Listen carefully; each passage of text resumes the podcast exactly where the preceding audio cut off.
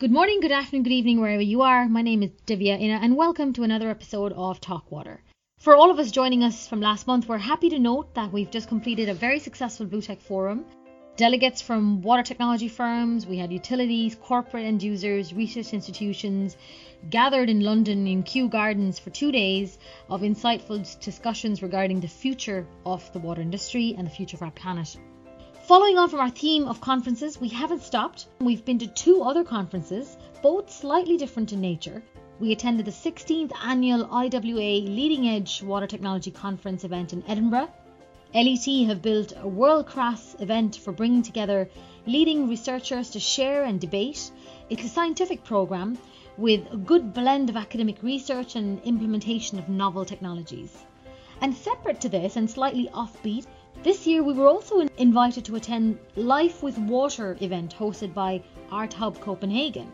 And like the LET, which brings in people from the scientific community, Life with Water is a unique platform that brings in perspectives from anthropologists, artists, scientists, and entrepreneurs. So let's not wait any longer. I've online with me two colleagues, Olga Murchu and Aoife Kelleher. Ladies, thank you for joining me.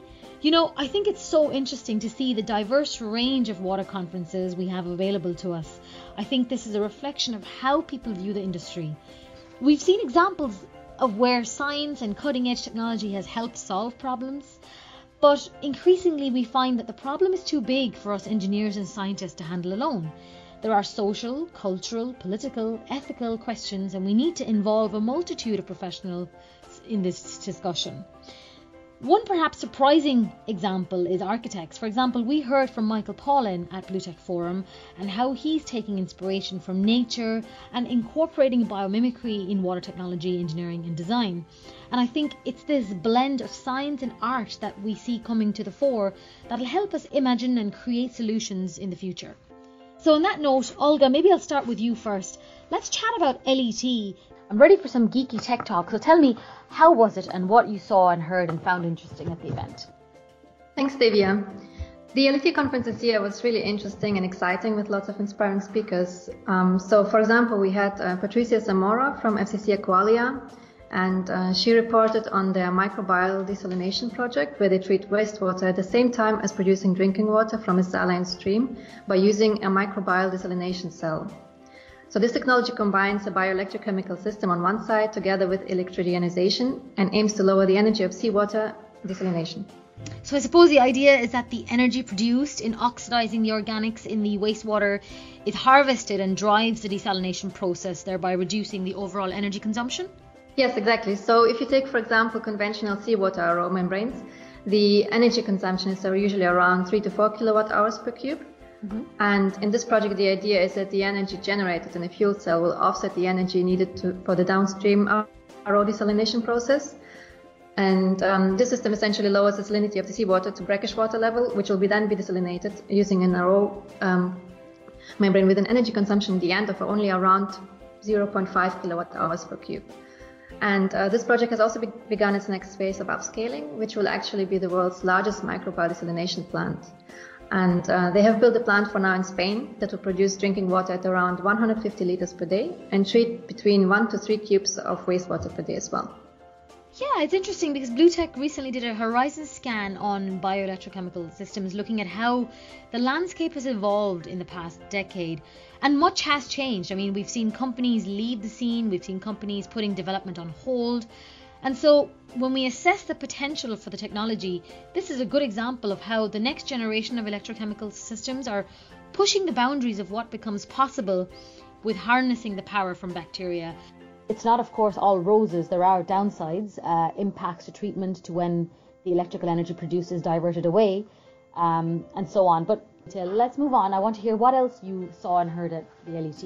Well, we also had the honor to hear Michael Flynn from NASA give us a talk about water management on the International Space Station. Mm-hmm. Uh, simply put, they actually um, they fully embrace the circular economy. Uh, there's no wastewater on the on the space station because urine, for example, is treated directly uh, to drinking water. They use it together with humidity and the process consist, consists of uh, vapor compression distillation, multifiltration beds, and the thermal catalytic reactor. And this is all then finished off uh, with iodine disinfection. Okay, so That's interesting because if you extrapolate that idea, doing what happens within a space station but at a, at a larger scale here on Earth, wouldn't it be cool if a, if a single ration of water can be used over and over again for years on end, a bit like they do in the space station? Yes, absolutely. So this complete recycling concept that is done on the space station is interesting for us on Earth as well. Mm-hmm. And actually, Singapore is a great example here where water reuse has been implemented, treating wastewater through to drinking water quality. Um, there was another um, resource recovery uh, topic, which was really interesting. It was presented by Thomas Prot from WETSUS in the Netherlands, mm-hmm. and he was reporting on a different pathway for phosphorus recovery. So we already know about struvite for phosphorus recovery, but there's also another mineral that exists in digested sludge of wastewater treatment plants, which have iron dosing up front. Mm-hmm. And this mineral is called vivianite. It's a hydrated iron phosphate mineral, and it's a paramagnetic. Uh, it has paramagnetic properties, so it can be attracted by a magnetic field. so, you, so what you're saying is we all we need is a giant magnet. Yeah, basically.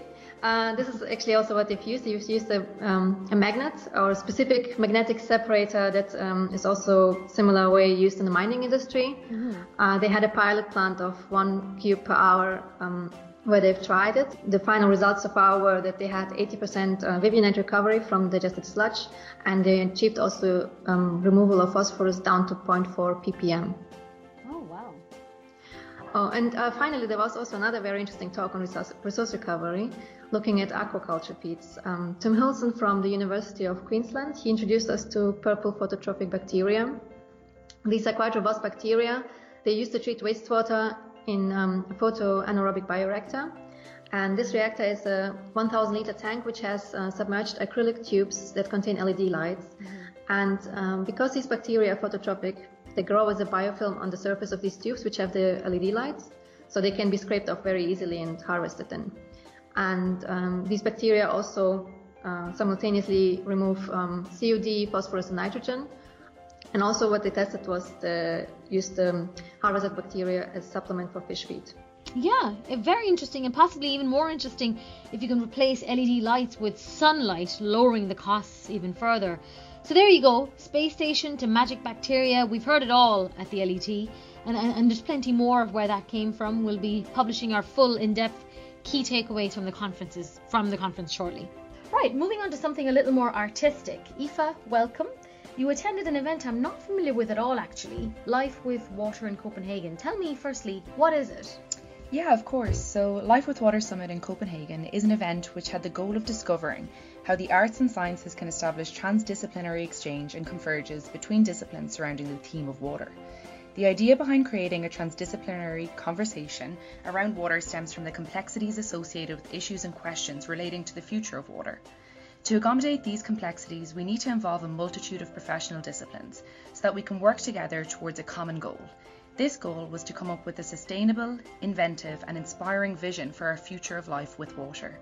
The summit took place over two days and facilitated a meeting of artists, curators, communicators, researchers, thinkers, engineers, scientists, anthropologists, and other professionals who work with water.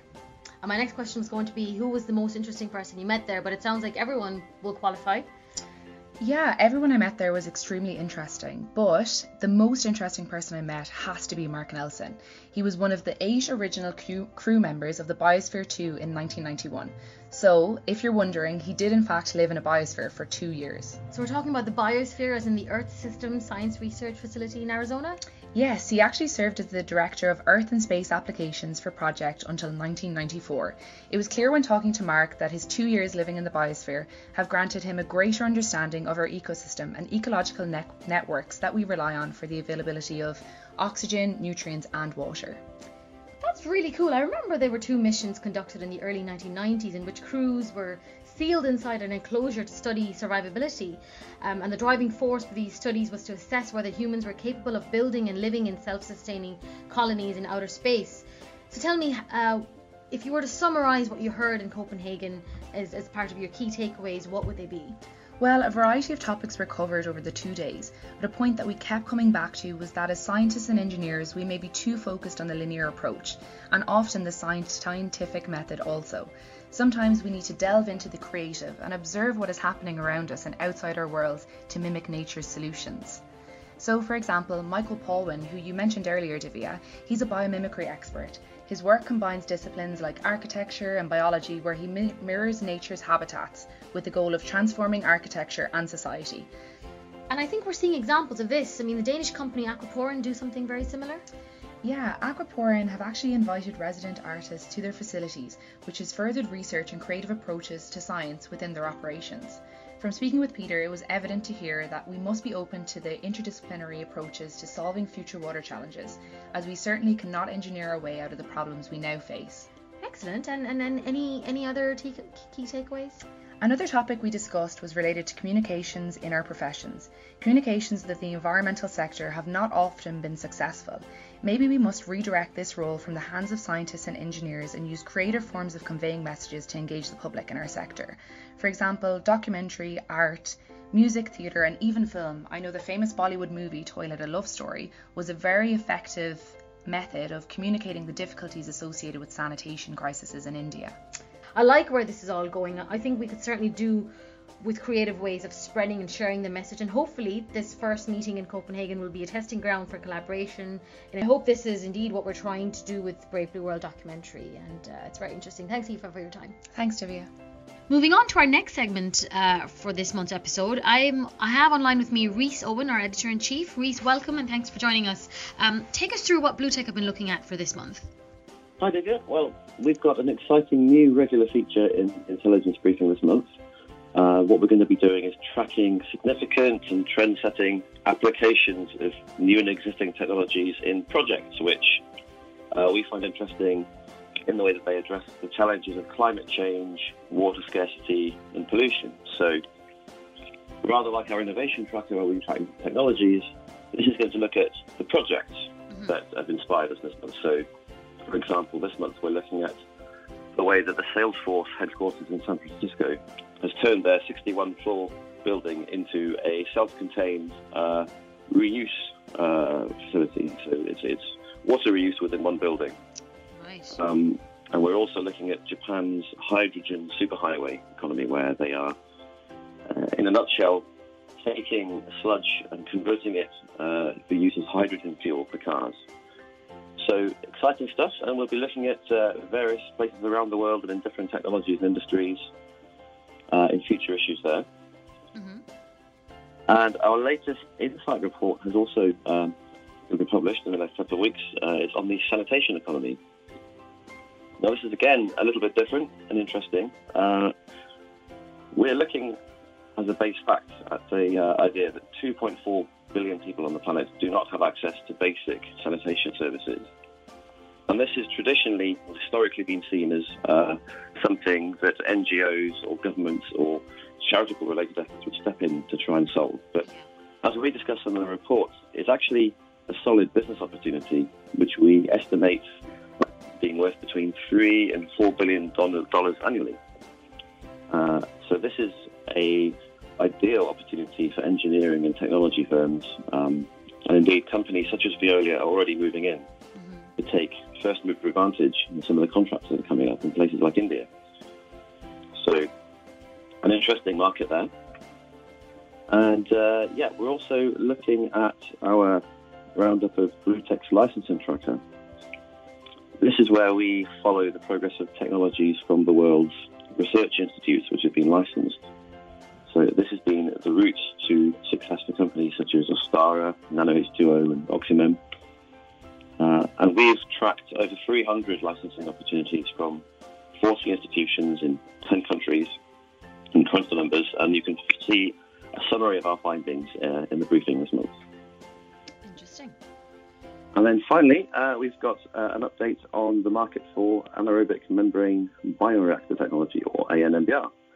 Um, and this is a, a, bit of a niche market, but it has seen some interest and growth in uh, industrial wastewater treatment, particularly. Uh, it, it's well suited to food and beverage waste water treatment, particularly. And it's a market which has seen the entry of uh, Aquabio and Fluence into the market in the last couple of years. So uh, some interest there. And we'll continue to track those in other markets. And uh, yeah, watch the space. Very interesting. Thanks very much, Reese. And as you said, yeah, quite a lot of uh, sort of offbeat, different different sort of perspectives we're looking at for this month. The, the section you mentioned at the very start, Reese, about interesting projects. Um, that's an interesting piece looking at what's happening within the corporate world, whether it's looking at companies like Nestle and L'Oreal and PepsiCo, or indeed with utilities. Um, any interesting case studies that we come across, yeah, it'll be um, something to keep an eye on, and we're going to be tracking that increasingly. I mean, we're tracking themes, broad themes in general, whether it's resource recovery, circular economy, and sort of any any project that fits into those buckets, we'll we'll certainly report on. We'll be conducting a web briefing on the the Insight report on sanitation economy. The date will be released very shortly for our audience listening there. Just keep an eye out for that date. Um, otherwise, yeah, it looks like an interesting summer. Yes. Warm weather's in Ireland and hopefully in the UK also. Yes, indeed. Hopefully the, the sunshine will stay. Excellent. Thanks very much for your time there, Reese. Thank you. With that, I'd like to wrap this month's episode. We hope you enjoyed listening to highlights from the LET and Art Hub Copenhagen. We'll be back next month with more content. Till then, bring on the sunscreen, ice cream, beach towels, and soak up the subtropical climate. Thanks for listening, everyone.